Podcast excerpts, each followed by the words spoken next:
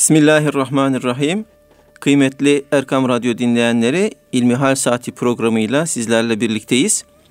Yüce Rabbimizin selamı, rahmeti ve bereketi hepimizin üzerine olsun. Malumunuz olduğu üzere sizlerden bize ulaşan soruları değerli hocamız Doktor Ahmet Hamdi Yıldırım cevaplandırıyor. Malum Kurban Bayramı yaklaşıyor. Bugünkü programımız kurbanla ilgili sorulardan e, oluşacak inşallah. Değerli hocam, ilk sorumuz şöyle. Zengin olan karı kocadan her birinin kurban kesmesi gerekir mi? Elhamdülillahi Rabbil alemin ve salatu ve selamu ala Resulina Muhammedin ve ala alihi ve sahbihi ecmain. Efendim kurban Hanefi mezhebinin iştihadına göre Ebu Hanife Hazretlerinin İmam-ı Azam Efendimizin iştihadına göre vacip bir ibadet. Bu ibadeti yerine getirmekle yükümlü olanlar ise Müslüman olan, akil, aklı başında olan, bülü çağına ermiş bulunan ve nisap miktarı zenginliğe sahip olan kimseler kurban ibadetini yerine getirmekle mükellefler.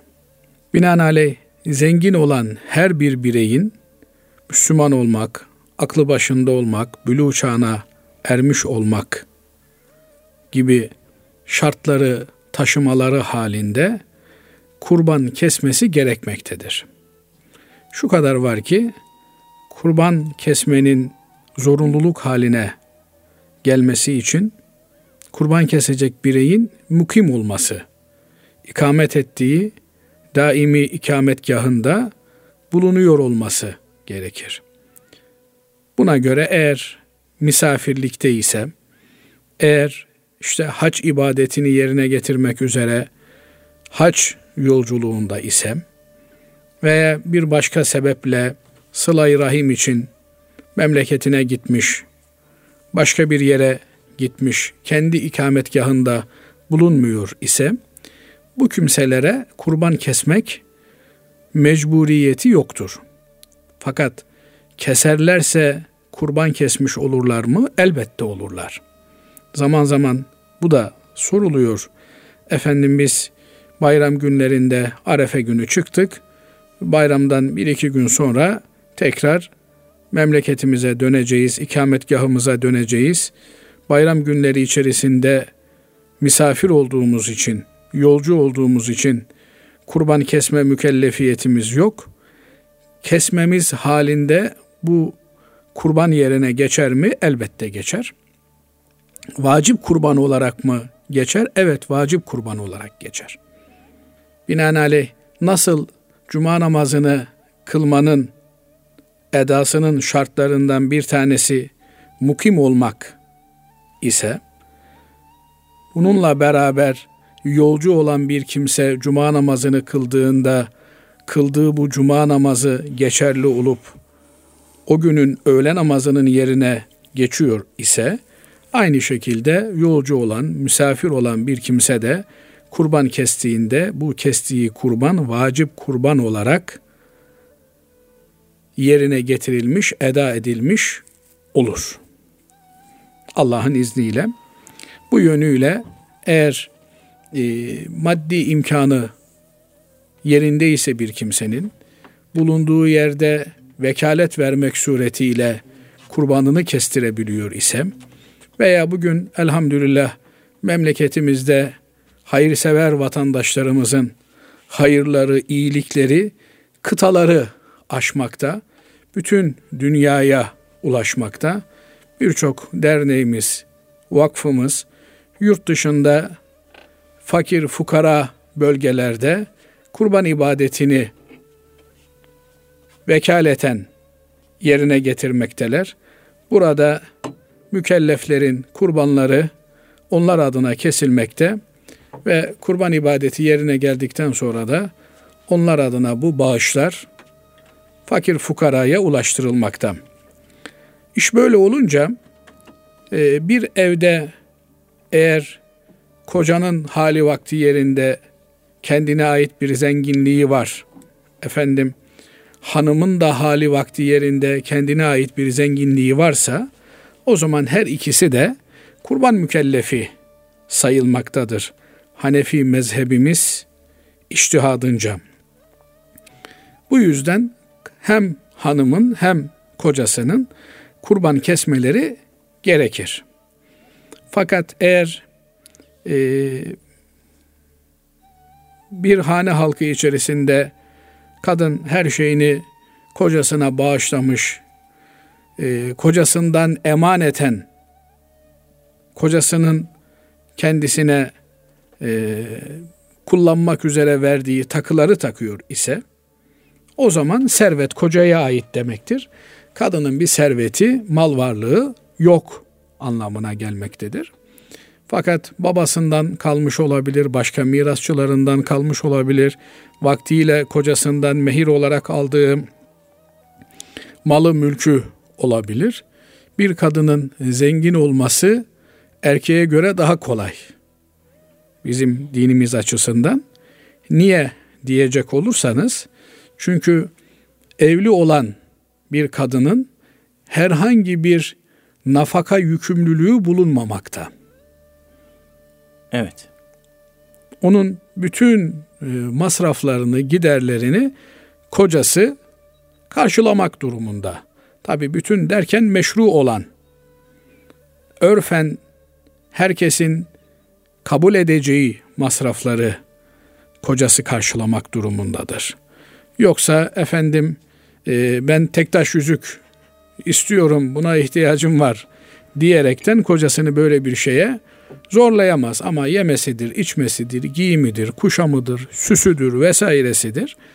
Bunlar kocanın karşılamakla yükümlü olduğu şeyler. Böyle kalemlere, nafakalara e, kadının bir para harcama mecburiyeti yoktur. Evlilik hayatında çolukları, çocukları olmuşsa bu çocukların masrafları da babalarına aittir. Binaenaleyh kadının kendi çocuğuna bir harcama yapma yükümlülüğü de yoktur. Böyle olunca kadına gelmiş olan servet birikir. Babasından miras kalmış, başka bir yakınından miras kalmış.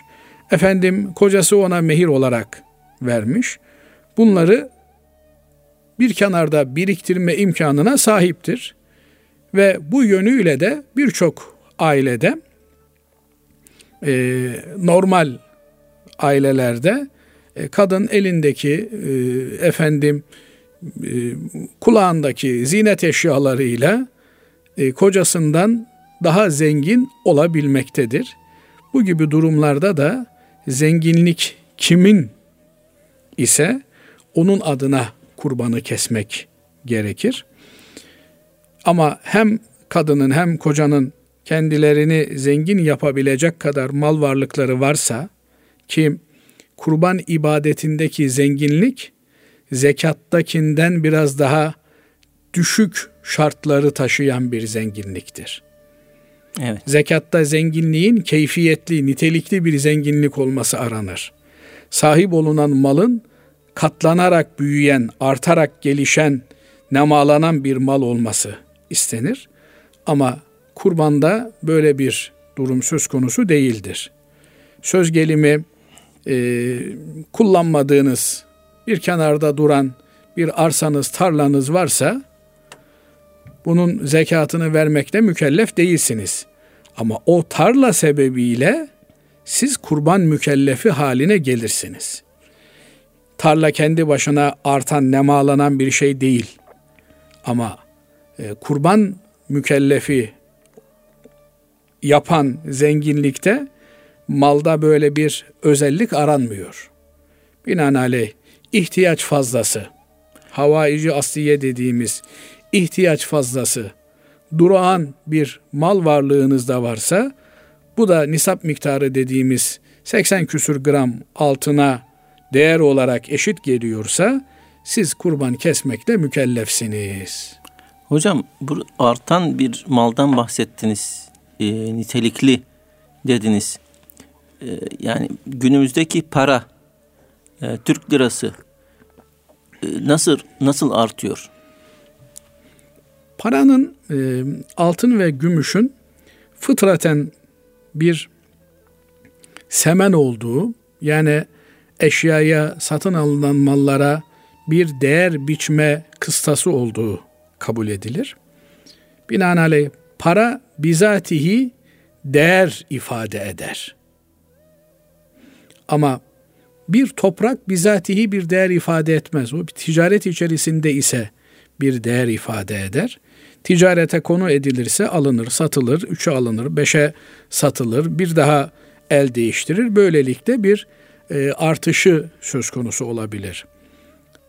Paranın bizatihi kendisi eğer nisap miktarına ulaşmışsa söz gelimi 80 e, küsur gram altına denk geliyor ise bunun yastık altın altında tutulması e,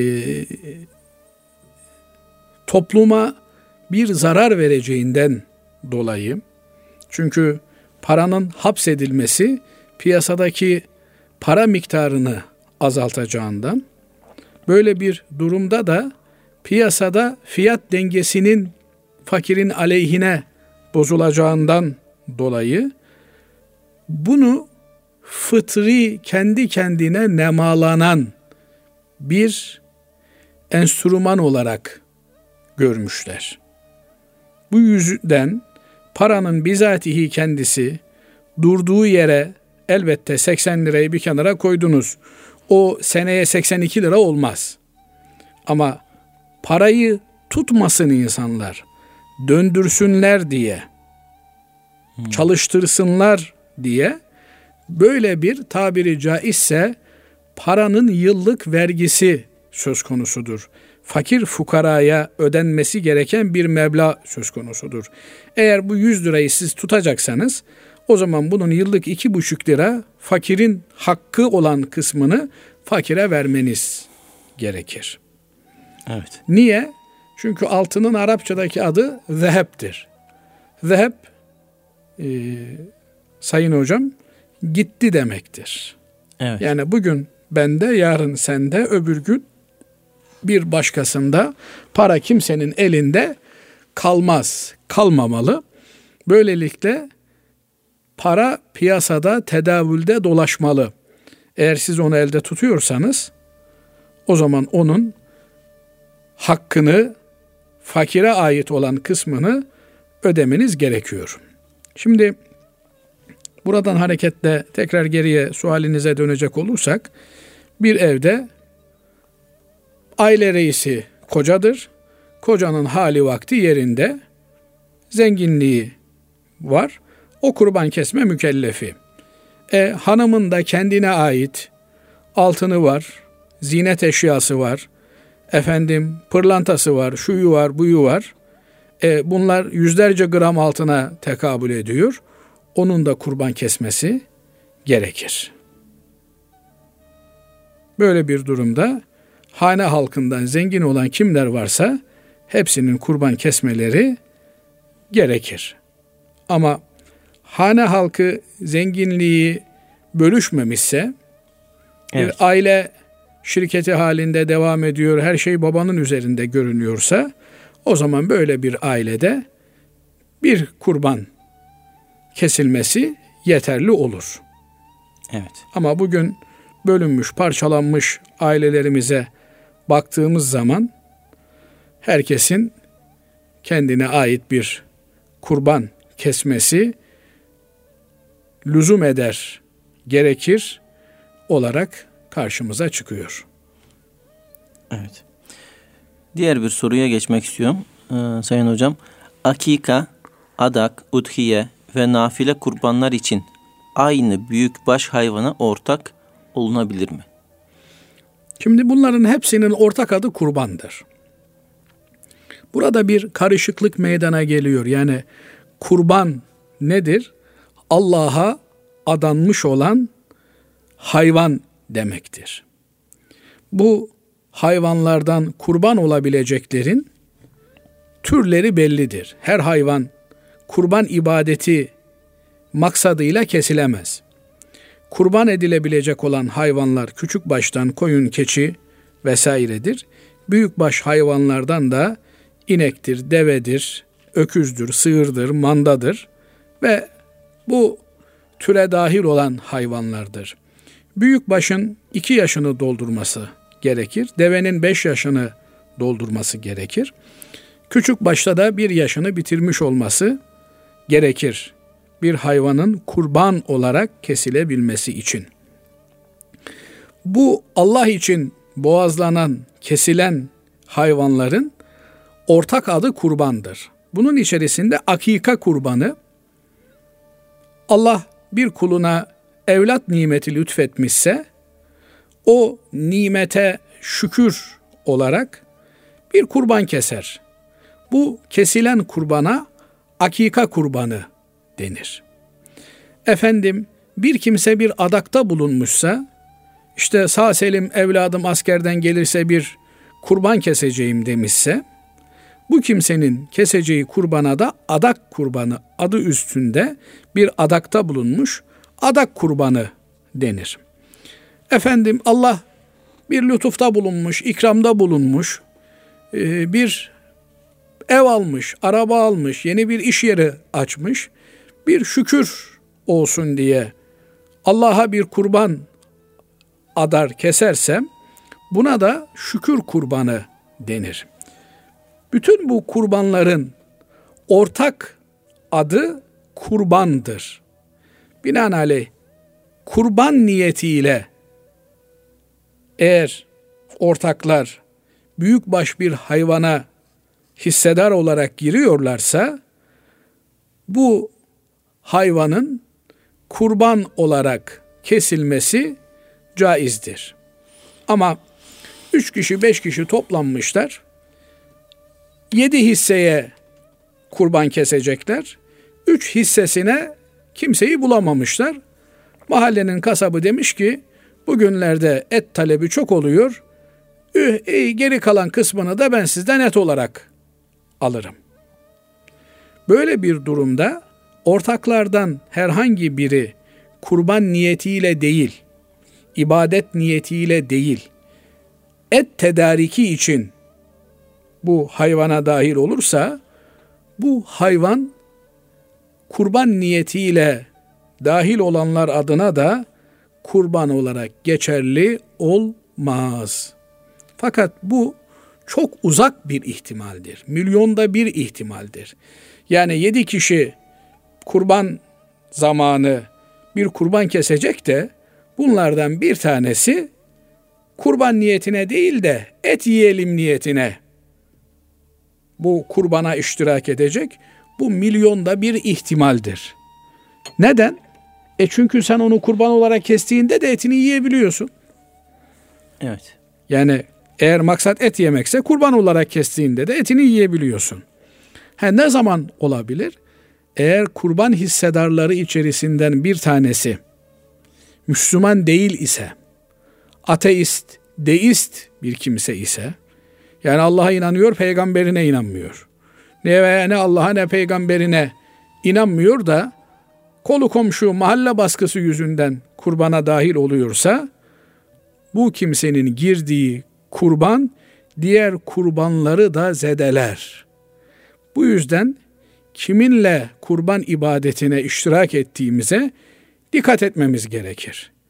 Mümkün mertebe bu hassasiyetle tanıdığımız, bildiğimiz insanlarla bir kurbana ortak olmamız gerekir. Veya bizim gibi insanların ortak olduğunu düşündüğümüz vekaletle kurban kesen müesseselere kurbanlarımızı vermemiz gerekir.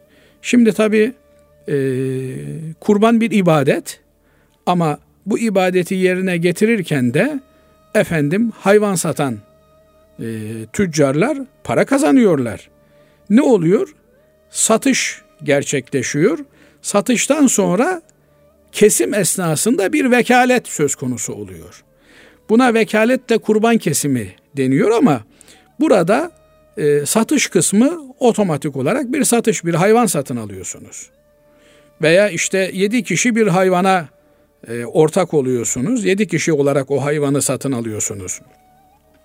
Ondan sonra da size bu hayvanı satan kimseye vekaletinizi veriyorsunuz. Benim adıma siz kurbanı kesin diyorsunuz.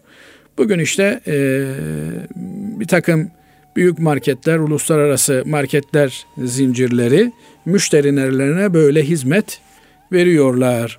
Veriyorlar ama buralarda kurban kestiren kimseler ne türlü kimselerdir? Dini hassasiyeti olan insanlar mıdır? Yoksa adet olsun diye e, kolu komşu baskısına, mahalle baskısına kurban kesen ama dinle, diyanetle aralarında mesafe olan kimseler midir? Bunlara dikkat etmek gerekiyor. Doğru olan yedi tane Müslümanın bir araya gelmesi, beraberce gidip hayvan pazarından hayvanlarını seçmeleri, ondan sonra kendileri bizzat becerebiliyorlarsa kendileri, beceremiyorlarsa da o hayvanı bir mezbahaya götürüp bir kesim yerine götürüp başında bulunmak suretiyle hayvanlarını kesmeleri ve yedi parça hisseye bölerek helalleşip herkes hissesini almak suretiyle kurban ibadetini tamamlamalarıdır. Evet. Ama eğer bugünün e, şehir şartlarında, e, bugünün hayat şartlarında bu tür bir vazife icra etmek mümkün olmuyor ise en azından yedi kişi bildik insanlar bir yerde e, bir hayvana iştirak edebilirler ve onların hayvanı beraberce kesilmiş olur. Yedi kişiyi de toplama imkanımız olmadı. O zaman bizim gibi düşünen, bizim gibi inanan insanların olduğu bir müessese aracılığıyla bu hayvanlarımızı kesmeye gayret etmemiz, çalışmamız kestiğimiz kurbanın selameti açısından önemlidir. Tekrar e, bir hatırlatmada bulunmak istiyorum. Kurban Allah için yapılan bir ibadettir.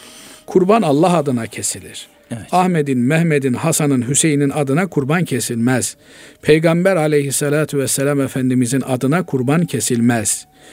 Sadece ve sadece Allah adına kurban kesilir. E peki biz Peygamber Efendimiz e, namı hesabına kurban kesiyoruz. Ümmeti adına Peygamber Efendimiz kurban kesmişti. Nasıl Peygamber Efendimiz ümmeti adına kesmişse bizim de onun adına kesmemiz gerekmez mi?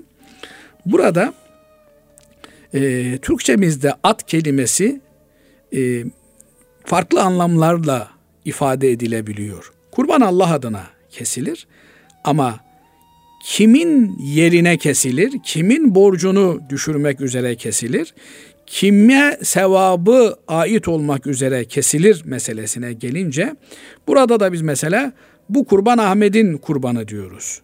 Bu kurban Ahmet'in kurbanı Allah için kesiliyor.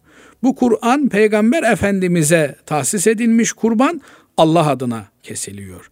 Binaenaleyh bu kurban ölmüş olan babamın e, tahsisine verilmiş olan bir kurban Allah adına kesiliyor. Sevabı vefat eden babama gidiyor.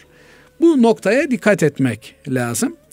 E, bu yönüyle kurbanlarımızı vekalet verirken e, benim işte eşimin, çocuklarımın e, kurbanı olmak üzere Hazreti Peygamber aleyhissalatü vesselam Efendimizin kurbanı olmak üzere işte vefat eden annemin, babamın, yakınımın kurbanı olmak üzere çok sevdiğim bir hocam vardı.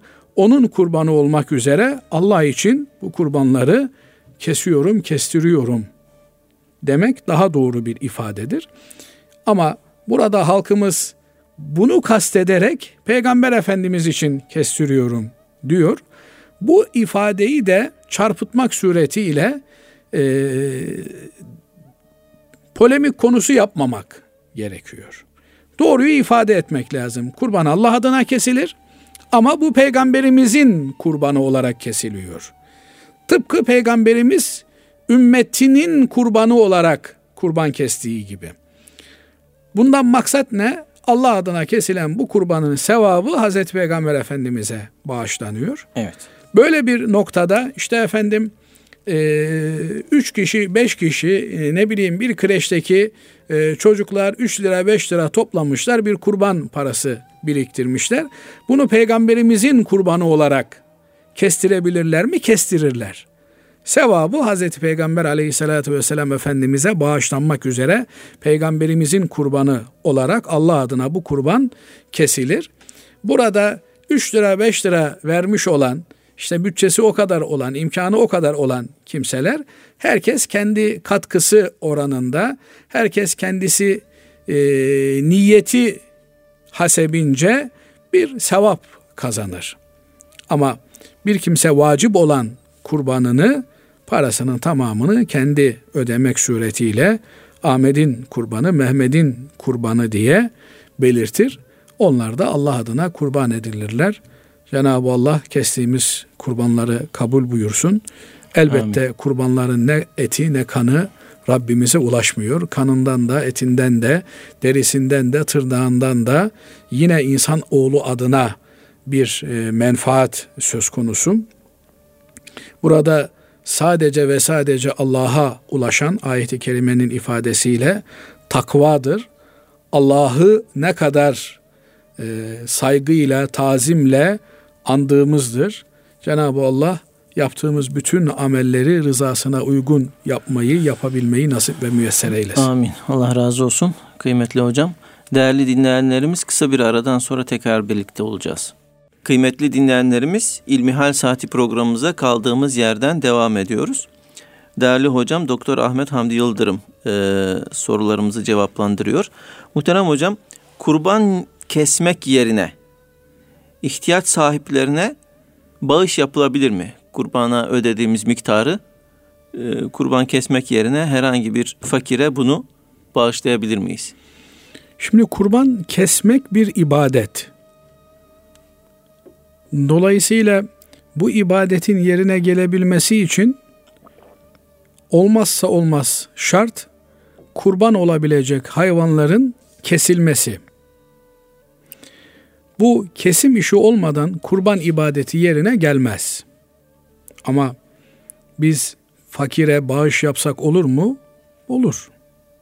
Fakire yardım yapsak olur mu? Olur. Fakirin ihtiyaçlarını görsek olur mu? Olur. Ama bu yapılan bir iyilik olur, tasadduk olur, hayır olur, infak olur. Kurban ibadeti olmaz. Binaenaleyh kurban ibadetinin yerine gelebilmesi için kurban sorumluluğunun, mükellefiyetinin kişinin üzerinden düşebilmesi için burada bu ibadetin hayvanın kesilmesi suretiyle yerine getirilmesi gerekir. Efendim ben çok merhametli bir insanım. Hayvan kesimine karşıyım. Türünden sözüm ona bir takım modernist yaklaşımlarla maksat fakirin, fukaranın ihtiyacının karşılanmasıdır. Sen fakire, fukaraya yardım edersen burada kurban ibadeti yerine getirilmiş olur diyen kimseler çok büyük bir e, hatanın içine düşmüş olurlar. Kurban bir ibadettir.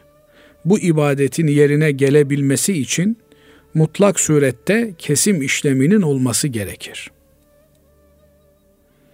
Efendim hayvan kesmekle bir ibadet olur mu? Böyle bir din olur mu? Hayvan katliamını tırnak içerisinde böyle ifade edenler var Allah muhafaza etsin. Bir ibadet olarak algılamamızı nasıl bizden beklersiniz diye ortaya atılan insanlara söyleyecek tek sözümüz var. Rabbimiz bizden bu ibadeti böyle istemektedir. Fasalli li rabbike venhar. Rabbin için namaz kıl ve kurban kes diyor Cenab-ı Allah. Kur'an-ı Kerim'in müteaddit yerlerinde Cenab-ı Allah infak etmeyi, Allah'ın bize verdiği maldan, mülkten, rızıktan olmayanlara vermeyi, onlara yardım etmeyi emrediyor. Binaenaleyh fakirin, fukaranın ihtiyacını karşılamak, görmek, sıkıntısını gidermek her Müslümanın vazifesidir.'' Fakat kurban kesmek suretiyle ibadet de aynı şekilde zengin olan Müslümanlara Cenab-ı Allah'ın yüklediği bir vazifedir. Allah'ın bize emrettiği yerde sözde ona merhametle Allah'ın emrini tutmamazlık yapmak olsa olsa şeytana kulluk olur. Nitekim bu tür sakat mantığı ilk yürüten şeytan olmuştur. Cenab-ı Allah ona Adem'e yarattığı insana secde etmesini emrettiğinde ben ona niye secde edecekmişim? Ben ondan daha değerliyim, ben ondan daha kıymetliyim. Hiç kıymetçe üstün olan, daha düşük olana secde eder mi diyerek bir mantık yürütmüş. Emrin sahibini unutmuştur. Emrin sahibi Allah'tır ve Allah evrenin, kainatın, bütün alemin yaratıcısıdır. O emrettikten sonra emir yerine getirilir. Orada süfli mantık oyunlarına, şeytani düşüncelere ancak ve ancak imanı yetersiz olan kimseler kalkışır. Tıpkı şeytanın yaptığı gibi.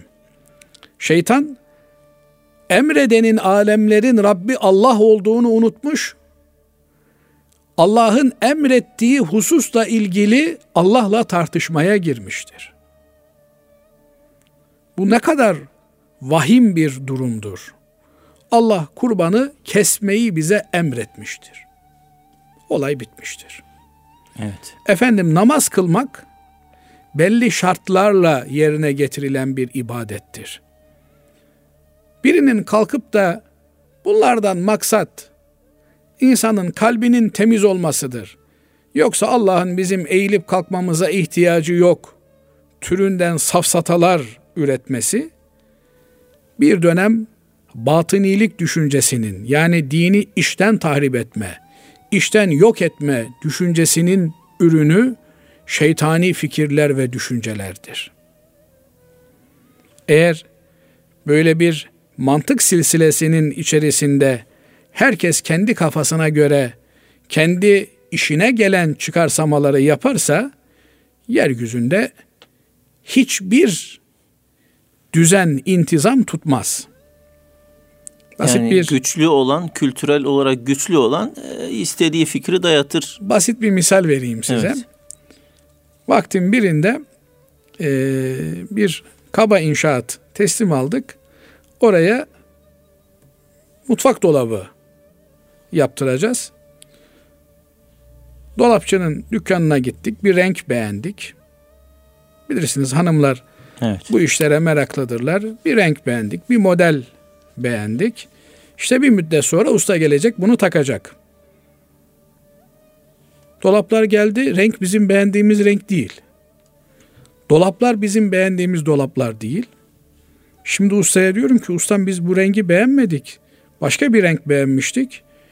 Diyor ki hocam bu daha güzel olduğu için ben bunu getirdim. Peki. E biz bu modeli beğenmedik. Başka bir model beğendik.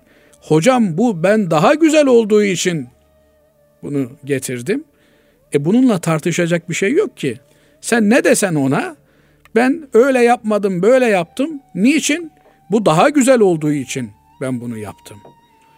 Efendim öğretmen matematikten imtihan ediyor öğrencisini.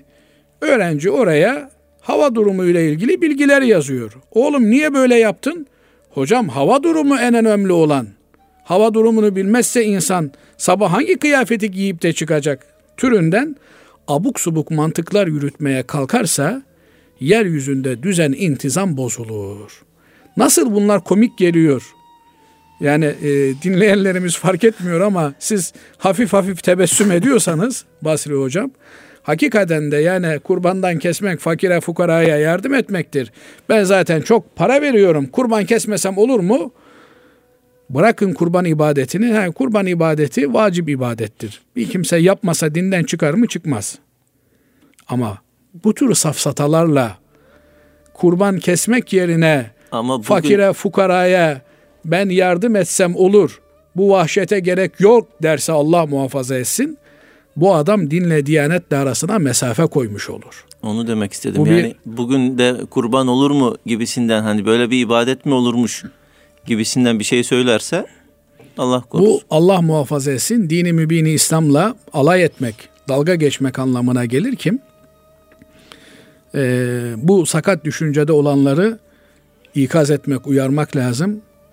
Bu, bu yanlış düşüncelerden kurtarmak lazım. Elbette burada kurban kesmenin, kesme ibadetinin bir sürü psikolojik, sosyal faydasını zikredebiliriz. Ama bunların hiçbirine ihtiyacımız yok. Allah bize kesmemizi emrediyor. Biz kesmekle mükellefiz. Eğer Allah'ın emirlerine karşı mantık oyunları yürütmeye kalkarsak o zaman Yahudilerin düştüğü duruma düşeriz. Cenab-ı Allah Yahudilere cumartesi günü avlanmayı yasaklamış. Onlar da hile olarak biz cumartesi avlanmıyoruz. E ne yapıyorsunuz? Cuma akşamından attığımız ağları pazar sabahı topluyoruz. E bu ağlara gelen hayvanlar ne zaman geliyor? Cumartesi geliyor ama biz avlamıyoruz. Ağlar kendi kendilerine bunu topluyorlar.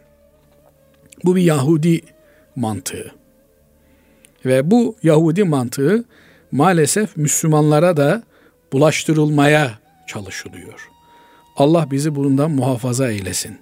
Amin. Elbette ibadetler bir hikmete mebnidir. Elbette ibadetlerin sayısız faydaları vardır. Ama biz ibadeti kulluk olduğu için, Allah emrettiği için öncelikle yaparız. Allah bize bu kurban ibadetini, bu kurban olacak hayvanları kesmek suretiyle yerine getirmemizi emretmiştir. Bitti. Bu ibadet böyle yapılacak. Kestikten sonra etini fakire fukaraya dağıt kardeşim. Allah senden razı olsun. Dağıttın yine fakirin fukaranın ihtiyacı var. Cebinde kasanda ne var ne yok hepsini de fakire fukaraya dağıt. Ama ben fakire fukaraya dağıtıyorum diye kurban kesme ibadetini yapmazsan o zaman Peygamber Efendimizin tehdidiyle yüz yüze gelirsin. Efendimiz buyuruyor ki imkanı olup da hali vakti yerinde olup da kurban kesmeyen kimse bizim camimize, namazgahımıza gelmesin. Artık isterse kiliseye gitsin, isterse havraya gitsin. Çok ağır bir ifade, çok ağır bir tehdit. Kurban kesmekle Müslümanlığı adeta özdeşleştiren bir hadise. Bu yönüyle e, Müslümanların kesinlikle böyle sağdan soldan gelen şeytani vesveselere kulak asmamaları lazım. Bir ibadet olarak çoluk çocuk bu ibadeti beraber müşahede ederek yerine getirmemiz gerekiyor. Evet. Evet. Burada kısaca şunu belirtmek istiyorum hocam. Ee, ben Deniz Bulgaristan'da doğup büyüdüğüm için komünizm döneminde e, yasaklanan ibadetlerden birisi de kurban kesmekti. Yani o zaman bu bir yani Müslümanların tarafına yapılmaması istenen bir ibadetti. Yani hayvan kesmek yasak değil. Mezbahalarda kesiliyor. Evet. Ama bu hayvanı Allah adına kesmek gavura dokunuyor. Evet. Evet. Değerli hocam bir de şu vekalet mevzusunu sizden bir dinleyelim. Yani e, vekaletimi verdim, vekaletinizi aldım şeklinde bir e, kurban vekaleti verenle işte diyelim ki bir vakıf kuruluşu arasında böyle bir söz geçmeli mi yoksa işte e, kaydını yaptırdı, e, ücretini ödedi. Efendim bu vekalet yerine geçer mi? Şimdi yani bu e, sözlü ifadeye gerek var mı? Yok. Ne zaman yok?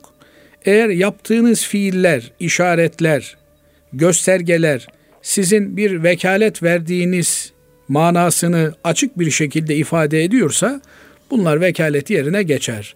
Söz gelimi e, Aziz Mahmut Hüdayi Vakfı'na yurt dışı kurban bedeli olarak 500 lira yatırmışsınız vakfın hesabına ve e, açıklama bölümünde de yurt dışı kurban hisse bedeli demişsiniz. Bunun anlamı ne? Ben bu parayı yatırdım. Benim adıma orada dekontta hangi isim yazıyorsa benim adıma bu kurbanı kesin demektir.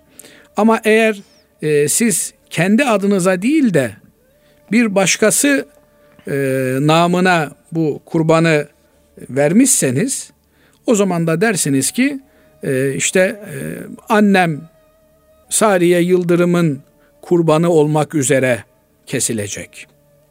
Evet. Yani orada isim belirtirsiniz. İsim belirtmemişseniz dekontun üzerindeki isim hangi isimse onun adına onun e, kurbanı olarak bu hayvan kesilir.